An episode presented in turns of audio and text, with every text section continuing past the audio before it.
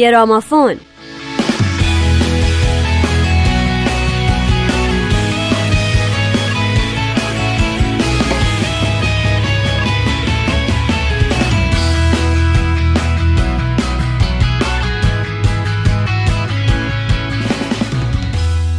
سلام، به گرامافون خوش اومدین. این هفته باز موضوع برنامه مایکل جکسون و یکی دیگه از آهنگ‌های اونه که میپردازه به صلح یا دیگر مسائل اجتماعی. با من نیوشا راد و دوست و همکارم نوید توکلی همراه باشین.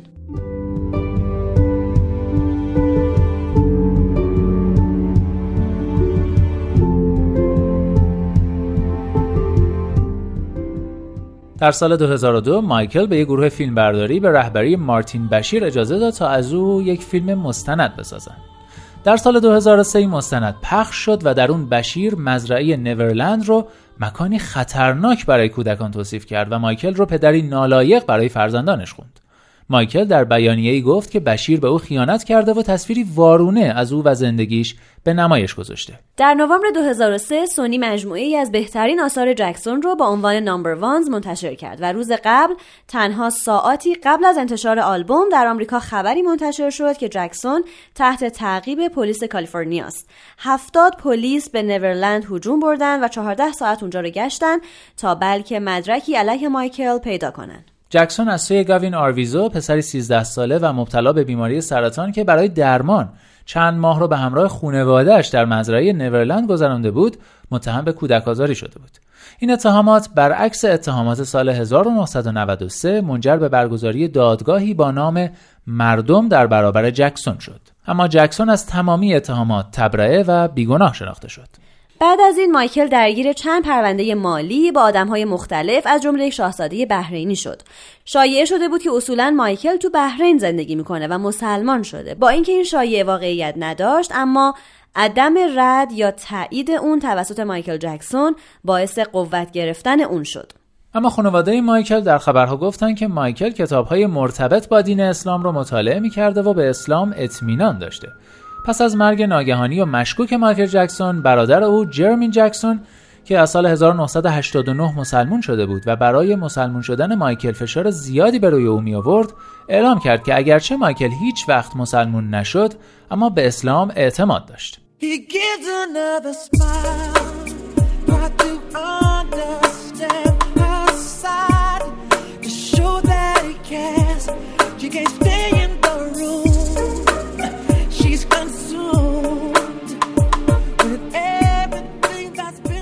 در سال 2006 خبر رسید که درهای مزرعه نورلند که خونه اصلی مایکل به حساب می اومد بسته شده. در همین زمان تو خبرگزاری‌ها و رسانه‌ها خبر از این بود که وضع مالی مایکل به شدت به هم ریخته است. همون موقع‌ها بود که مایکل در مراسم جایزه موسیقی جهان شرکت کرد و جایزه الماس رو به مناسبت فروش حداقل بیش از 100 میلیون نسخه از آثارش دریافت کرد. در بهار 2007 جکسون و شرکت سونی شرکت Famous Music LLC رو خریدن. این معامله حق نشر آهنگ‌های هنرمندانی مثل ایکان، امینم، شکیرا، بک هانسن و بسیاری دیگر رو به انتشارات موسیقی سونی ATV که جکسون و سونی مالکش بودن منتقل می‌کرد. مایکل جکسون هم در طول این مدت چندین آهنگ رو به همراه Will.i.am، ایکان و ردوان ضبط کرد. در سپتامبر 2007 جکسون گفت که هنوز با Will.i.am بر روی آلبوم کار میکنه، اما هرگز آلبومی از اونا منتشر نشد. در سال 2008 و به مناسبت 25مین سالگرد انتشار آلبوم Thriller، جکسون آلبومی حاوی 2 CD به نام Thriller 25 منتشر کرد. Thriller 25 به سرعت به یک موفقیت تجاری بزرگ تبدیل شد، به طوری که در 12 هفته نخست انتشار 3 میلیون نسخه از اون در جهان به فروش رسید. این آلبوم در اروپا و 8 کشور دیگه شماره 1، در آمریکا شماره 2 و در بریتانیا شماره 3 شد و در بیش از 30 کشور جهان در بین 10 اثر برتر قرار گرفت. Thriller 25 به عنوان یک آلبوم دوباره منتشر شده مجوز ورود به جدول بیلبورد 200 رو نداشت، اما به جایگاه نخست جدول برترین کاتالوگ‌های پاپ بیلبورد وارد شد و برای 10 هفته متوالی در این جایگاه باقی موند و بهترین فروش در 12 سال اخیر رو در اون جدول رقم زد. خب فکر میکنم هفته بعد برای بار آخر درباره مایکل جکسون صحبت میکنیم. پس تا همینجا رو داشته باشید، بریم برگردیم و از ترانه زمین براتون بگیم.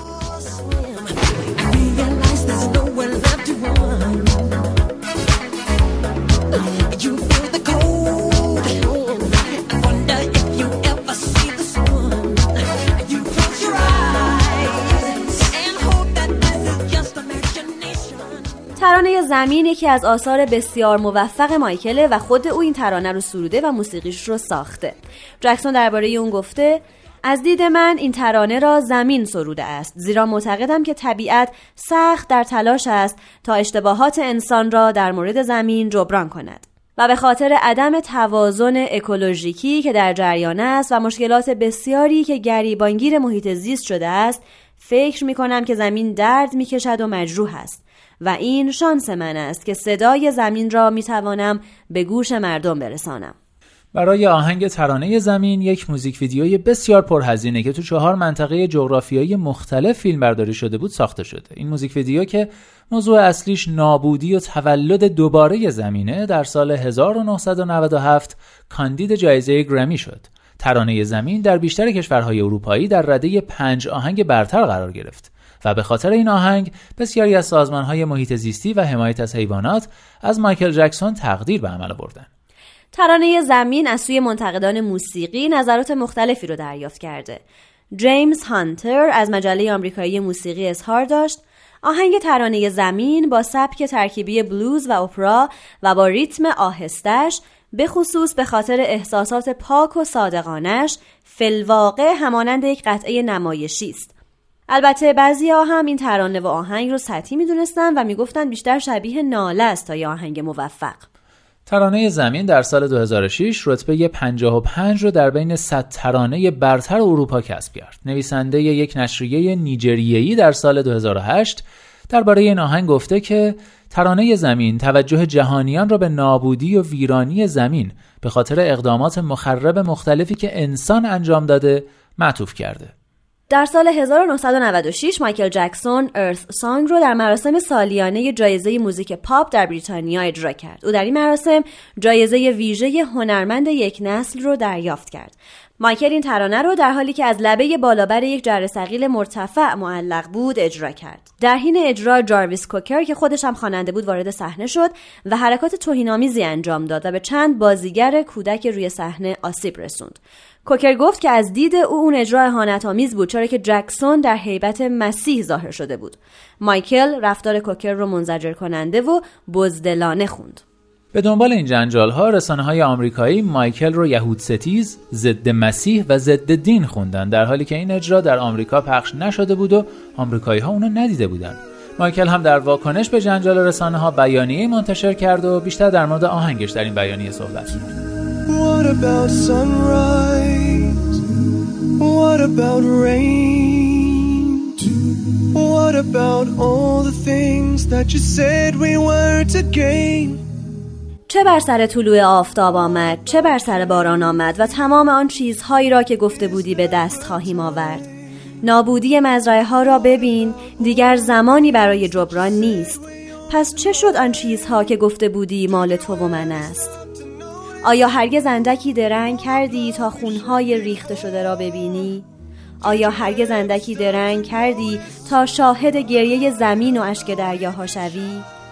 ما با زمین چه کردیم؟ ببین که ما چه کردیم؟ ما با آن صلح و آرامشی که میراث ما برای فرزندانمان بود چه کردیم؟ مزارع سرسبزمان چه شد؟ آیا دیگر زمانی برای جبران هست؟ رویاهایمان چه شد که گفته بودی مال تو و من است؟ آیا هرگز اندکی درنگ کردی که ببینی آن همه کودکانی را که در جنگ مردند؟ آیا هرگز اندکی درنگ کردی که ببینی زمین گریان را و دریاهایی را که گریستند؟ من همیشه رویا می بافتم، من همیشه به آن سوی ستاره ها می نگریستم، اما اکنون نمی دانم کجا هستیم، گرچه می دانم که نزدیک تو نیستیم. دیروز من کجا رفت، چه بر سر دریاها آمد، تا گویی آسمان ها بر زمین فرود آمدند. آه نفسم بند آمده، پس آن همه چیزهایی را که من به تو دادم چه می شود؟ آیا طبیعت بی‌ارزش است در حالی که فرزند زمین است؟ چه بر سر حیواناتی می آید که ما قلمروشان را نابود کردیم؟ چه بر سر فیلها می آید که اعتمادشان به خودمان را از دست دادیم؟ چه بر سر نهنگهای گریان می آید وقتی ما دریاها را غارت می کنیم؟ چه بر سر جنگلهای تو در تو می آید که حتی ناخواسته آنها را می سوزانیم؟ سرزمین مقدس چه خواهد شد، جایی که تعصبات ویرانش ساخته؟ چه بر سر انسان می آید که همه چیزش را باخته؟ امروز دیگر حتی نمی شنویم صدای کودکان در حال مرگ را. کجای کارمان اشتباه بود؟ یکی به من بگوید چرا؟ چه بر سر آن نوزاد پسر می آید؟ روزهای زندگیش، شادیهایی را که باید تجربه کند و روزی برای خودش مردی شود. چه بر سر انسانهای گریان می آید؟ چه بر سر آیین ابراهیم می آید؟ مرگ زمین نزدیک است. آیا برای ما ذره‌ای اهمیت دارد؟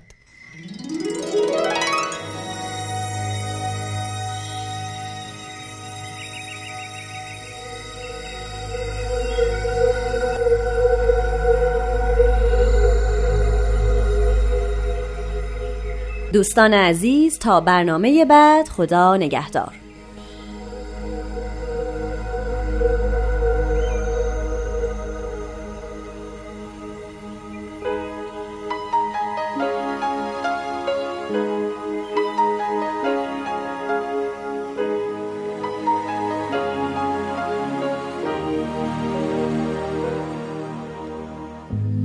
What about sunrise? What about rain? What about all things that you said we were to gain? What about killing feels? Is there a time? What about all things that you said was yours and mine? Did you ever stop to notice all the blood we shed before? Ever stop this notice, this crying earth, this weeping shore?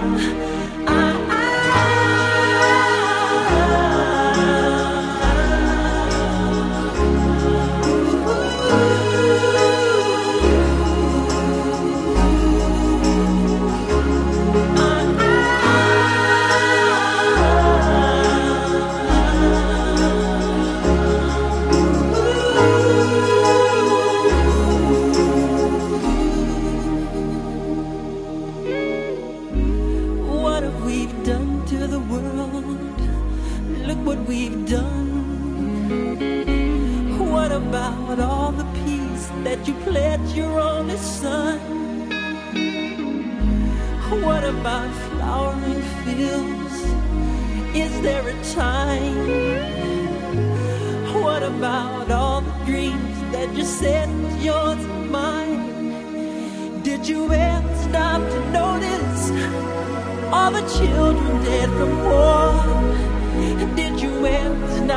notice this crying earth, this weeping?